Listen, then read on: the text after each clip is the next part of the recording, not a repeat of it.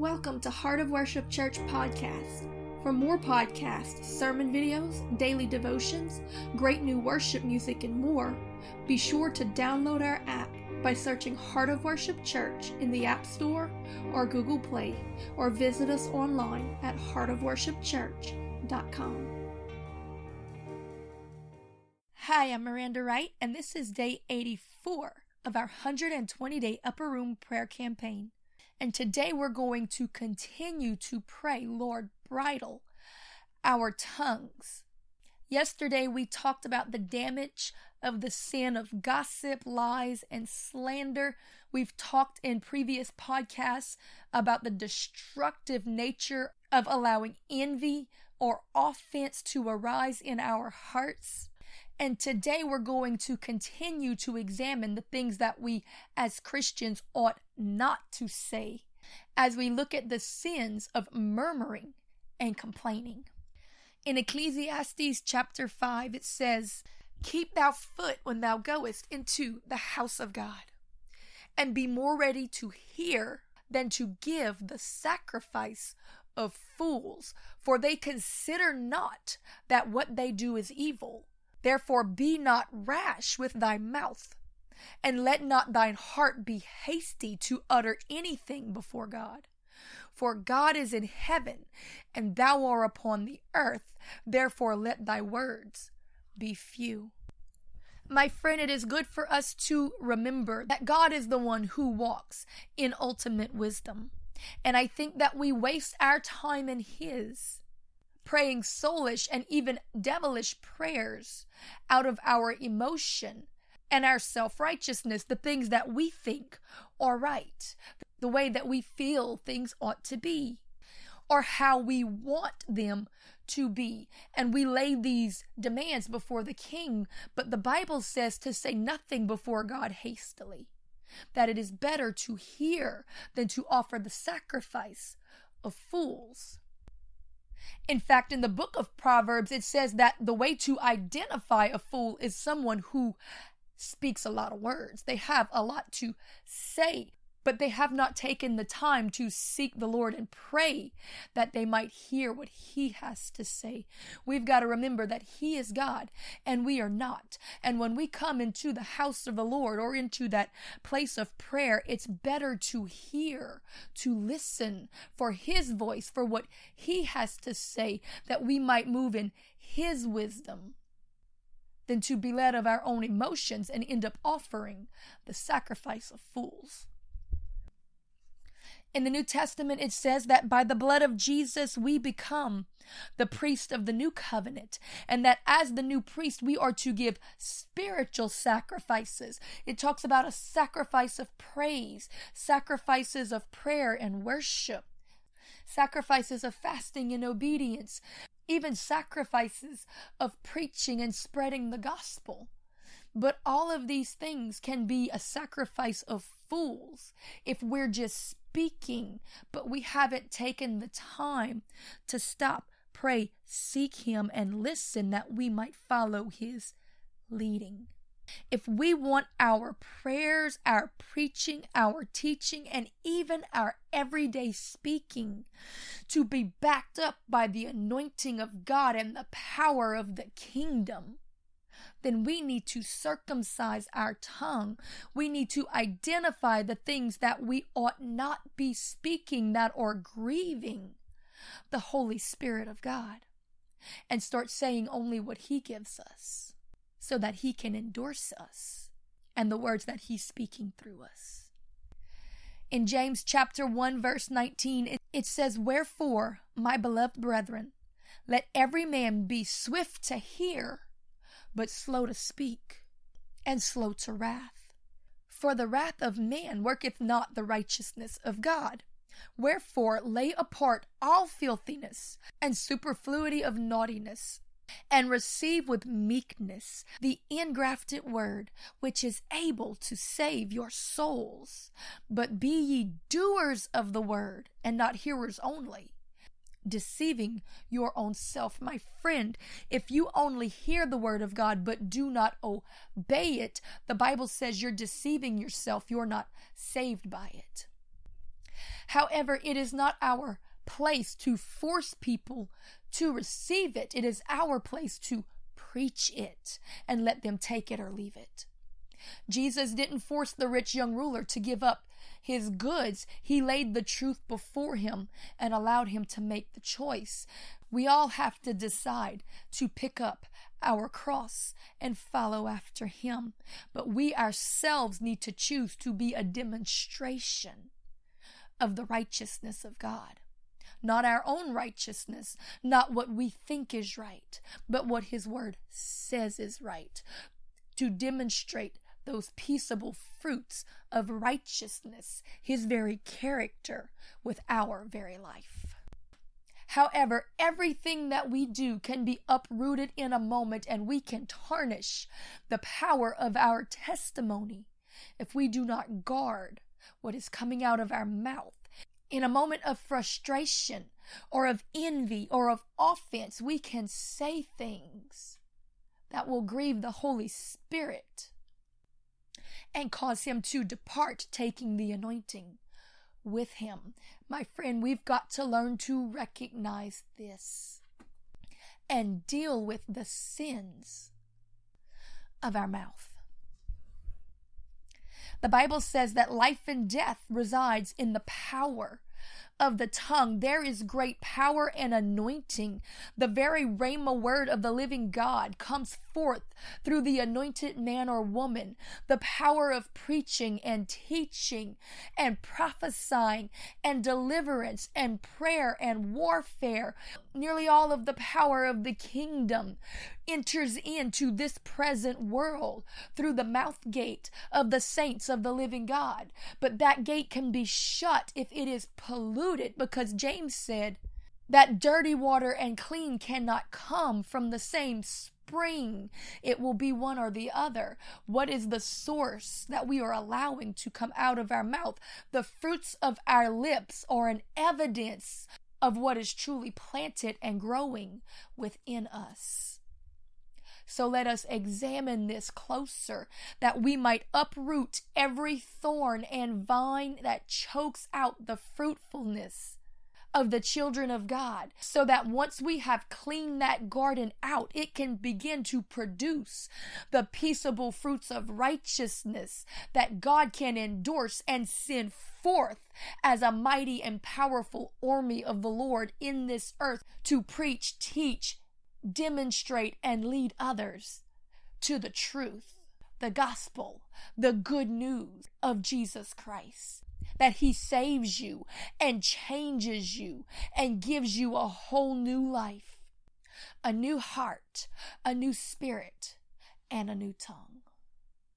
Today, we're going to talk a little bit more about the things that ought not to come out of our mouths. And then tomorrow we'll talk more about the things that should be coming out of our mouths with power and authority and anointing once that we have dealt with the hindrances and blockages that are preventing that river from flowing because we understand that we should be praying daily. We should be praising daily.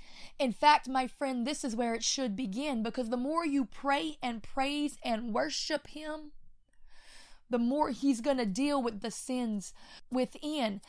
And once you get to that place where the weeds have been plucked out and He is flowing through you with power, you better stay on your knees daily because when you stop praying and praising, you will start changing again. You're either pressing towards Him or you're backsliding. There is no such thing as a stagnant Christian. You're either walking with Him or you're falling away from Him. Jesus said it's like a vine that's been grafted into a tree, it's either drawing from that root daily and causing it to produce good fruit, or it's disconnected and it's dying.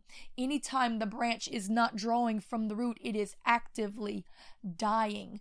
And Jesus said that when this happens, it will wither and be fruitless, therefore, will it be cut off and cast into the fire. We're either growing or dying, people. I want to be ever growing, never at a point where I think I have got it all I know everything. There's nothing more to grow. There's nothing more to produce. There's nothing more that I need to learn from you, Jesus. There's nothing more that I can draw from this root.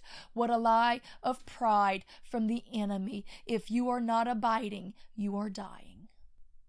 And I think one of the quickest ways for us to realize that we are dying and disconnected and not drawing from the right spirit is to watch our mouth, the things that are coming out. Are we speaking ill of others behind their back when we used to pray for them?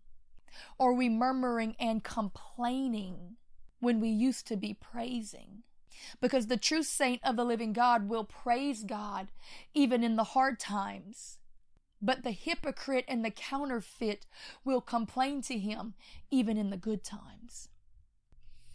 The Bible says that out of the abundance of the heart, the mouth speaks. Therefore, the fruit of our lips is the proof of the seed that our heart truly believes. So we ask for a new heart today, God, and we expect that our words will be changed in Jesus' name. When our heart becomes circumcised and the flesh cut away, the words that we say will demonstrate it daily. And when we see that language starting to change, let it be a warning sign, a red flag that we need to get on our face before God and start working that soil again because something has taken root that should not have. And we need the Holy Spirit to expose it, to dig it up, to correct it, to cut it off, to prune us, to circumcise our heart again.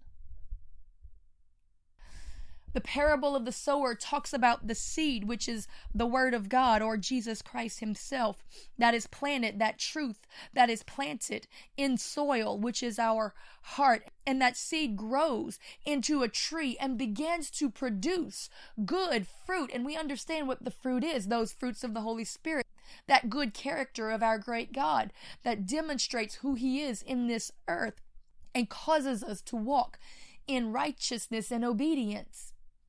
Yet once this tree is producing fruit, it says that thorns can come up and choke it out so that its fruits are cut off and the tree begins to wither and die. And then Jesus clarifies that these thorns are the deceitfulness of riches and the cares of this world. When we take our focus off of eternity and, and put it on the here and now, on what we want, on what we think, on what we feel, on what's easy, on what's pleasing, on trying to build our home here instead of in eternity. Remember, my friend, this world is not your home. We're only passing through. Make your decisions for what will be best for you in forever, not for right now.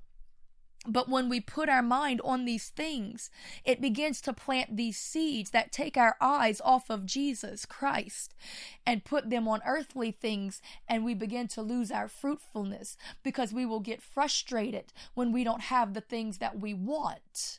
We will become offended when we can't feel the way that we want to feel. We will get arrogant and prideful and even hateful and manipulative when things don't go the way that we think that they should in order for us to get what we want here and now. We've got to recognize that this is a seed of the enemy. The Bible says it's devilish and does not come from above. Anything that sets your eyes on the ease of right now of this life is not of God. We see this happening to the Israelites in the wilderness in Numbers chapter 11, verse 1. It says, And when the people complained, it displeased the Lord. And the Lord heard it, and his anger was kindled. And the fire of the Lord burned among them and consumed them that were in the uttermost parts of the camp. And the mixed multitude that was among them fell a lusting, and the children of Israel also wept and said, Who shall give us flesh to eat? We remember the fish which we did eat in Egypt freely, the cucumbers and the melons and the leeks and the onions and the garlic. And the passage goes on and on that they are remembering the things of Egypt and complaining because they don't have the ease of it anymore. God gave them all that they need. In fact, the passage continues as they actually tell God, All we have is this manna from heaven, which they did not want because it was not pleasant. It was from God's own hand. It was God's provision. It was God's will and lot for them. It was all that they needed. But they didn't want it because it didn't please them. And so they began to complain and murmur until eventually they rejected him. And God had to judge them for it. My friend, it provokes God to anger when we complain and murmur against the very things that he has ordained. And this is a very dangerous thing, my friend, because the Israelites had a habit of doing this. They complained about the meat that they had in Egypt. This would be tantamount to God delivering us and bringing us into a place of relationship with Him and communion with Him, where He feeds us from His own hand and revelation. He pours that manna from heaven out upon us daily. But we begin to complain because it's not easy, it's not always pleasant. It sometimes prunes us and cuts us and demands things of us. It's not always palatable. It's not always what we want, what we think, and what we feel, but it's always what we need. It's always perfection because it's coming from the one who is perfection. Yet they were complaining that they wanted the things that they had before in Egypt. In other words, we complain that we want it the way it was before we were saved or before he gave us this new revelation or this new assignment or this new gift or this new calling, we want to go back to the way it was because it was easy. In other words, let me translate I'm more concerned about pleasing me than pleasing my king. It's a dangerous, dangerous thing, my friend, because God gave them what they asked for. They cried out, and so God said, You know what? Go back and tell them that I'm going to send them quails. All the quails that they want. And you want to know something interesting? I know this because my dad raised quails for many years. This breed of quails still exists today. They're literally called Pharaoh's quails. Pharaoh quails. God sent them a flock of Pharaoh quails. Pharaoh represented the devil, the ruler over Egypt, that old enemy, that oppression. They cried out for the meat of Egypt because the meat of heaven was not good enough for them. They didn't want it because it didn't taste good, it wasn't palatable. It wasn't easy. It wasn't pleasing. So many people are given revelation from the very hand of God, but they decide it's too hard. It's not easy. It's not what I want. Give me what I had before. I'll take the meat of Egypt. I'll take the false doctrine. I'll take the gossip. I'll take the lies. I'll take the compromise. Send me the Pharaoh quails. And God obliged. God literally said, Let them eat it till it comes out of their nose and they will choke upon it. They died eating the meat of Egypt. God let them have what they asked for in their complaining. They murmured against him long enough that God let them have what they asked for. He turned them over to their own lust. This is so dangerous, my friend. We need to be willing to come before the Lord God Almighty and say, Lord, you teach me, you feed me, and even when it's not easy or pleasing, I will take it. I will consume it. I will let it change me, nourish me, grow me, because anything else is only going to spiritually kill me in the end. We will choke on our sin because that we followed the leading of our own flesh. We need to circumcise our hearts and examine the words of our mouth so that we recognize when we are turning into murmurers and complainers and pleasure seekers and doubters and heartbreakers. Because, my friend, we see the anger of the Lord that was kindled against them for this sin. But we've got to recognize that it was rooted in the brokenness of God's heart. He had poured out to them. He had shown them, He had fed them, He had led them. And they had dared to cry out to Him that it wasn't enough. They rathered what they had in Egypt. O Lord, help us to see that we not be found guilty and to recognize that when our mouth starts changing, it's proof that our heart is straying. We need to get back on our face and start praying. Lord, help us to never want the easy way, to want to please self, but to be willing to cry out, Lord, give me your manna, your revelation, your word, your truth daily, and let it change me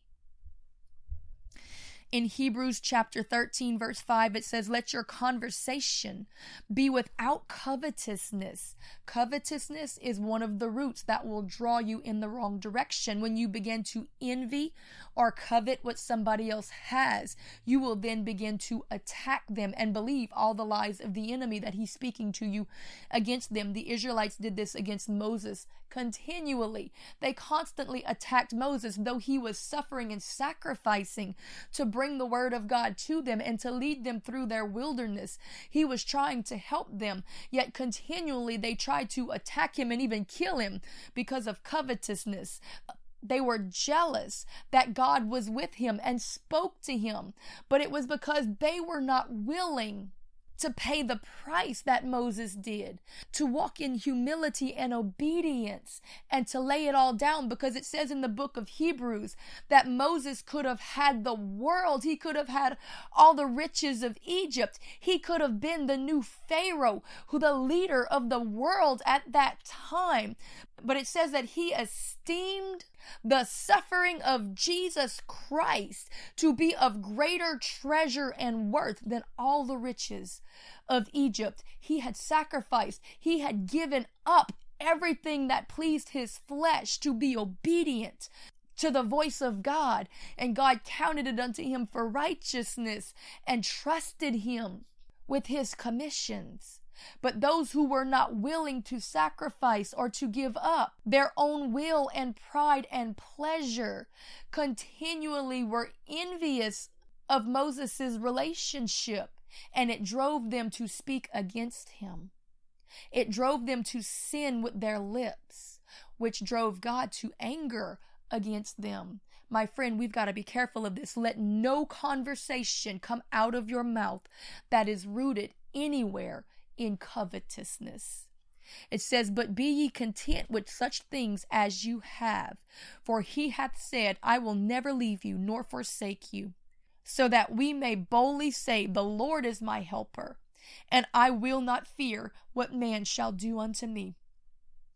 In other words, we need to have enough faith in our King to trust that if we love Him and are serving Him faithfully and humbly, then He has got us exactly where we need to be and He's given us exactly what we need to complete the mission that He's assigned us to. And if we're faithful in that little thing, then He'll make us ruler over more. We can't be covetous of those who've already walked that walk and gone through the wilderness before. Remember, Moses had his 40 years in the wilderness before God used him to lead the Israelites through theirs. They wanted to lead and be in his position, but they had not gone through the seasons or the lessons that he had been willing to already endure. They didn't see all the suffering, they just saw the glory and they wanted it for themselves. We cannot be like this, my friend. We've got to believe that God is just, He is faithful, and He sees. And when He is ready to reveal us, He will. Until then, we need to serve Him humbly. Don't let the enemy plant seeds of covetousness or envy that will cause you to attack those that God has sent. His anointed least of all, for the word of God says, Touch not mine anointed.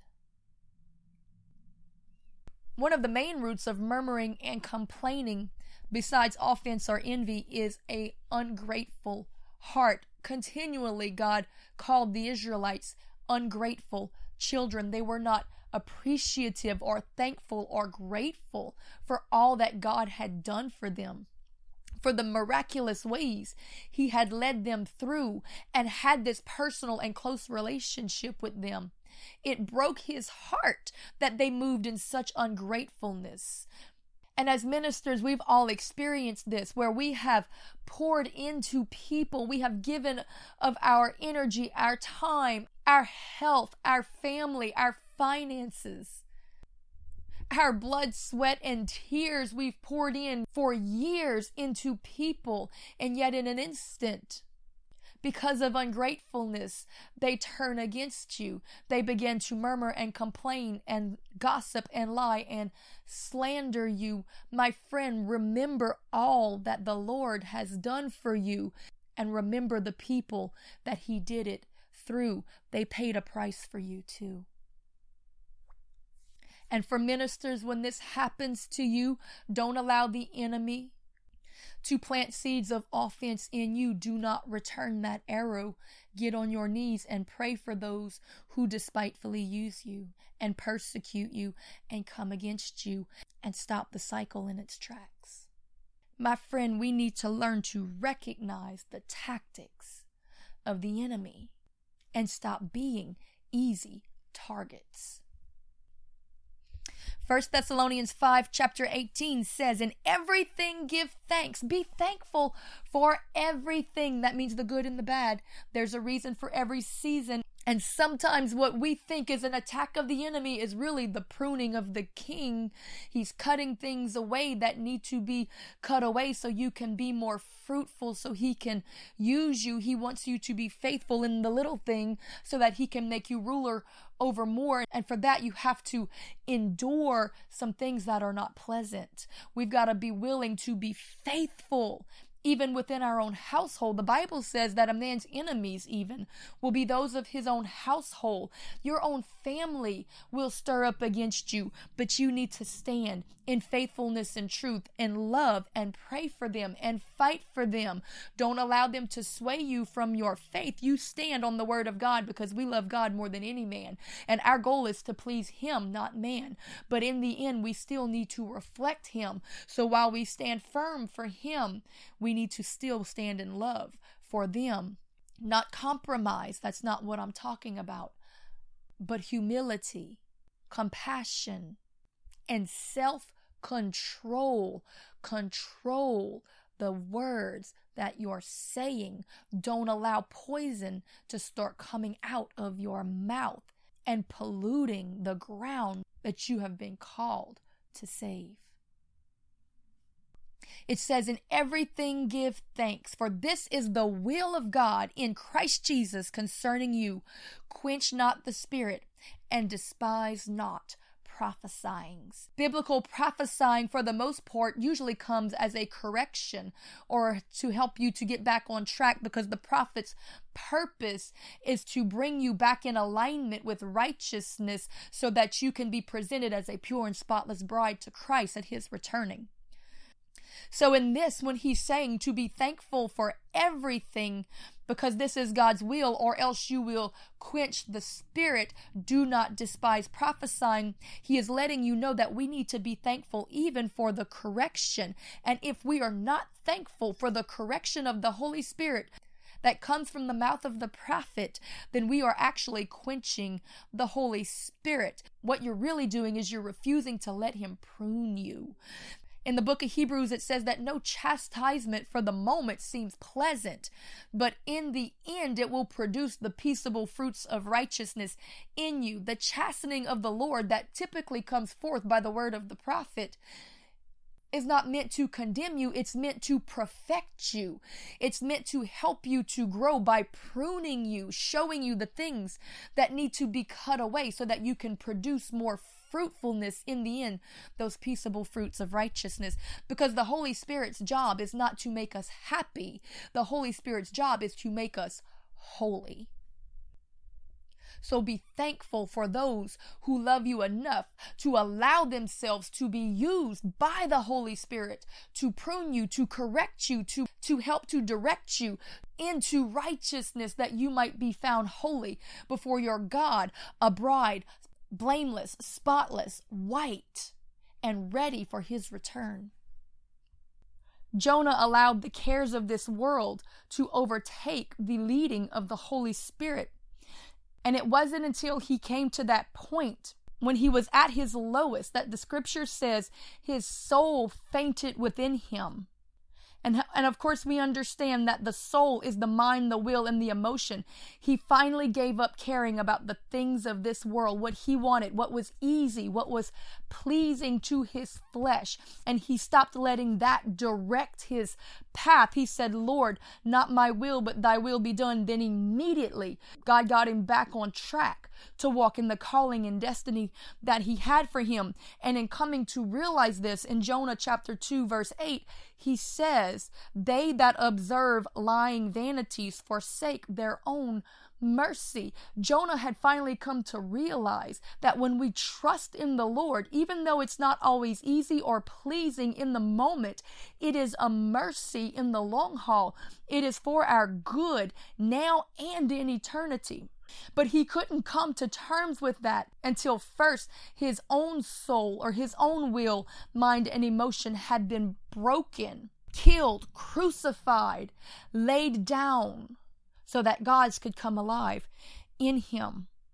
When we listen to the vain lies that our soul or our emotions are speaking to us of how we deserve to complain, to murmur, to hate, to disobey God, to cling to pride, to hold offense, to ignore obedience, or whatever your particular case at a particular time may be, you forsake your own mercy by choosing to focus on and listen to and be led by your emotions or your soul, which is the part of you that says what I want, what I think, what I feel, I want it easy, please me. When we allow ourselves to be led by this, which is so easily influenced by the devil and even our own pride, we are choosing not to listen to and be led by the Spirit of God. When you choose to listen to your soul or your emotions, which are always self centered around what you think, what you want, and what you feel, it is causing you to stand in opposition to what God wants, what God feels, and what God knows is best for everyone involved. This serves only to prevent the goodness of God's plan from manifesting in our lives and His mercy from doing its perfect work both in us and through us as we allow the lies of our vain emotions to keep us in a place of torment, pride, rebellion, unforgiveness, and error. What your soul wants to do will be what is pleasing to you, what is easy. It will be like the meat of Egypt, but what God is telling you to do will usually be what you don't want to do. It will not be easy because we must crucify the flesh daily in order to be led by the Spirit. This is why Jesus said that the way to life is a narrow path and few are they that find it. But the easy road is the wide road that leads to destruction, and many there be that walk thereon. So ask yourself, is what you are allowing to lead you leading you down the easy path? the pleasing path or the path of obedience. And what comes out of your mouth when correction comes to help you to stay on that narrow path is a red flag as to what your heart truly believes or how much it is deceived. Because if you start speaking against those who bring correction and direction, if you begin to slander those that God is blessing. If you have covetousness or envy against those who were willing to humble themselves to go through the lessons.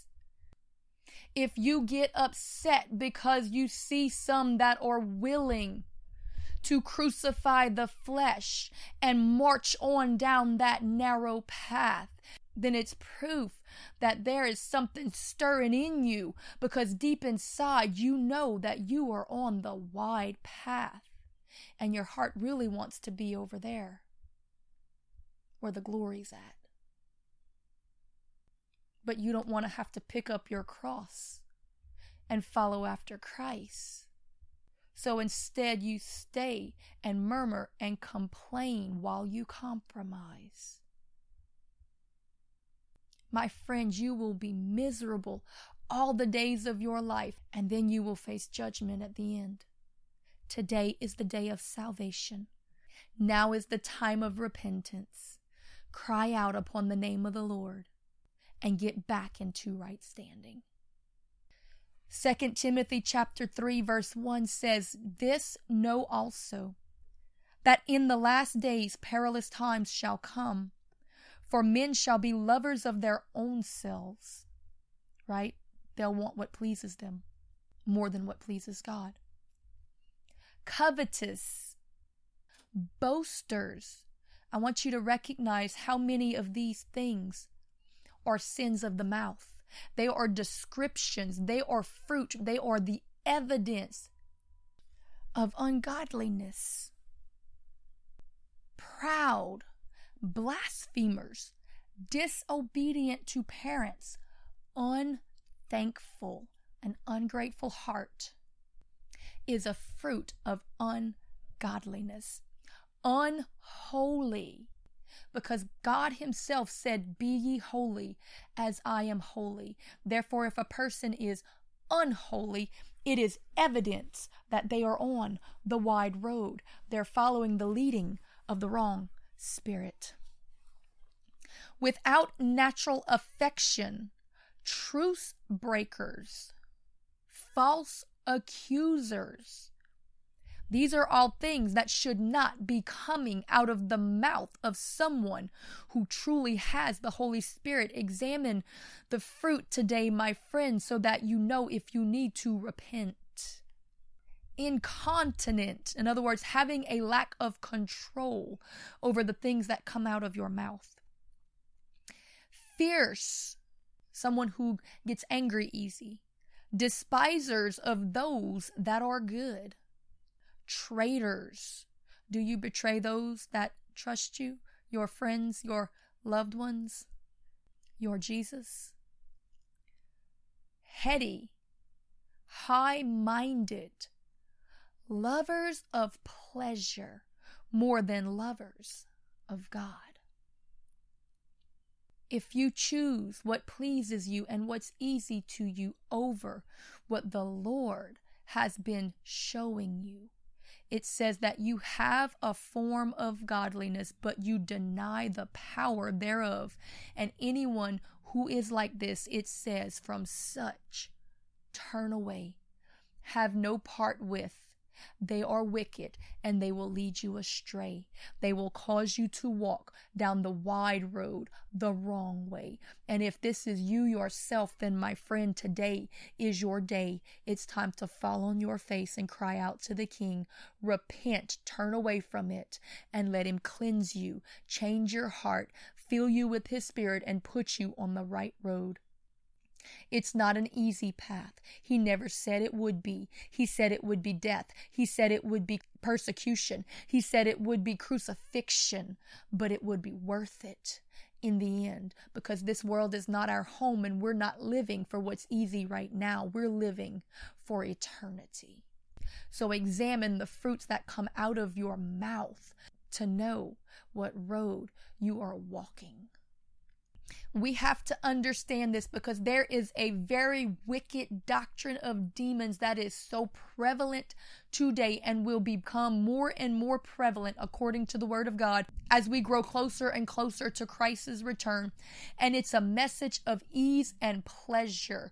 It's a self centered, self concerned, self pleasing gospel. It's not the gospel of Jesus Christ. In fact, it's satanic at its root. The only commandment in the satanic Bible is do as thou wilt. In other words, do what you please. If it's easy for you, then that's what it should be. That's not the gospel of Jesus Christ. The gospel of Jesus Christ is deny yourself, count the cost, pick up your cross, and follow after my example. It wasn't easy for Jesus, but it was worth it. It's not going to be easy for us, but it's worth it. Count the cost, pick up your cross, and follow after him. And all the while, let the words that come out of your mouth demonstrate his love, his patience, his meekness, his humility, his kindness. his temperance. Show forth faith in what is coming. Because Jesus said, if you try to save your life now, you'll lose it in the end. But if you're willing to lose it now, you'll save it in the end. Because, my friend, everything that you're willing to give up to gain some stuff or some ease or some comfort or some acceptance right now, you're going to lose it all in the end. Everything's going to burn. It's going to all be ashes before Him. But if you have to give it all up right now that you might gain Christ, then it was a very small price to pay because it's all temporary anyway. 1 Timothy chapter 6 verse 3 says this: If any man teaches you otherwise, and consent not to wholesome words, even the words of our Lord Jesus Christ, and to his doctrine, which is according to godliness. He is proud, knowing nothing, but doting about with questions and strifes of words, wherefore cometh envying, strife, railings, evil surmising, perverse disputings of men of corrupt minds, destitute of the truth, supposing that earthly gain is godliness. From such withdraw thyself. But godliness with contentment is the only real gain. For we brought nothing into this world, and it is certain we can carry nothing out and having food and raiment, let us be therewith content. But they that will be rich fall into temptations and a snare, and into many foolish and hurtful lusts, which drown men in destruction and perdition. For the love of money is the root of all evil, which while some covet after, they have erred from the faith and pierced themselves through with many sorrows. But thou, O man of God, flee these things and follow after righteousness and godliness and faith and love and patience and meekness. These are what all fruits of the Spirit. Fight the good fight of faith. Lay hold on eternal life whereunto thou art also called, and hast professed a good profession before many witnesses. My friend, in this does Paul make it clear that the same thing that Jesus did, the seed that is planted, those vines that choke out the fruitfulness of that tree and cause it to start to produce these fruits that manifest out of the mouth or the cares of this world, the deceitfulness of riches, the desire for ease, pleasing the flesh, wanting to build your kingdom here and taking your eyes off of things eternal, the prize that is Jesus Christ. When we want it easy here, when we want to build our kingdom here, we start making wrong decisions. We let the wrong things take root in our heart and we start speaking forth things that are displeasing to the Lord. It's not about what we can build here, it's about what we're believing for there. So, Lord, today we pray that you circumcise the words that we say by circumcising our heart, that you pull out any root of covetousness or envy or offense, and that you show us if we have set our eyes on things temporary, on material things, on trying to have an easy life, on trying to be pleased right now, on entertainment, on being liked on career, on family, on social status, on anything other than eternal life and the cross of Jesus Christ and delivering that message to the lost. Lord, help us to refocus ourselves to count the cost and pick up our cross and follow after you, to be willing to lose everything in this life that we might gain Christ in eternity. It's not a high price to pay, my friend, it's all temporary anyway. Oh Lord, help us, I pray, from this day forward to recognize anytime any word comes out of our mouth that doesn't reflect the good fruit of righteousness, that we might stop and immediately start examining our heart for what the root of it is. Have we allowed covetousness to set in? Materialism, a desire for social acceptance, a fear of being rejected, anything that might choke out our fruitfulness because that our eyes are in the here and now. God help us to hear it in our spirit. Speak it loud and clear. This world is not your home. Don't give in to it. Lord, I pray by the anointing of the Spirit of the living God that you break the spell of materialism over the people of this nation and the lie of setting our eyes on material gain that has arisen in the church of Jesus Christ today. Expose it for what it is. It is a seed of the enemy that grows roots of sin and compromise and chokes out the fruitfulness of the people of God. It is a lie straight from the pit of hell, Lord. I pray that you reveal it to your people, that they would not fall to it, but that they would see it for what it is. The riches of the kingdom of God are not the riches of men. And when you provide finances, it's to do the work of the kingdom, not to buy expensive purses and mansions. And even in the small things, Lord, help us to recognize the roots of compromise because I've seen it so many times that when a person takes the easy path and they give up the callings that are on their life because it got hard, a covetousness sets into their heart and they become envy against those who were willing to count the cost and pay the price and they begin to attack and slander them. Lord, help them to see the root of it, that they might repent and start praying for their brethren again. Let us not be guilty of the sins of the Israelites in the wilderness that murmured and complained and fought continually against the very ones that God had called to save them. Help us to be thankful and grateful for all that you have done and all that you have done through the ones that were willing to obey you. Give us tongues that speak life and not death, blessings and not cursings, pure wells, clean water. Teach us the lessons, Lord. Purify our hearts and our mouth gate today, that tomorrow we can begin to move in power with the things that you call us to say. Thank you for listening to Heart of Worship Church podcast. For more podcasts, sermon videos, daily devotions, great new worship music, and more, be sure to download our app by searching Heart of Worship Church in the App Store or Google Play or visit us online at heartofworshipchurch.com.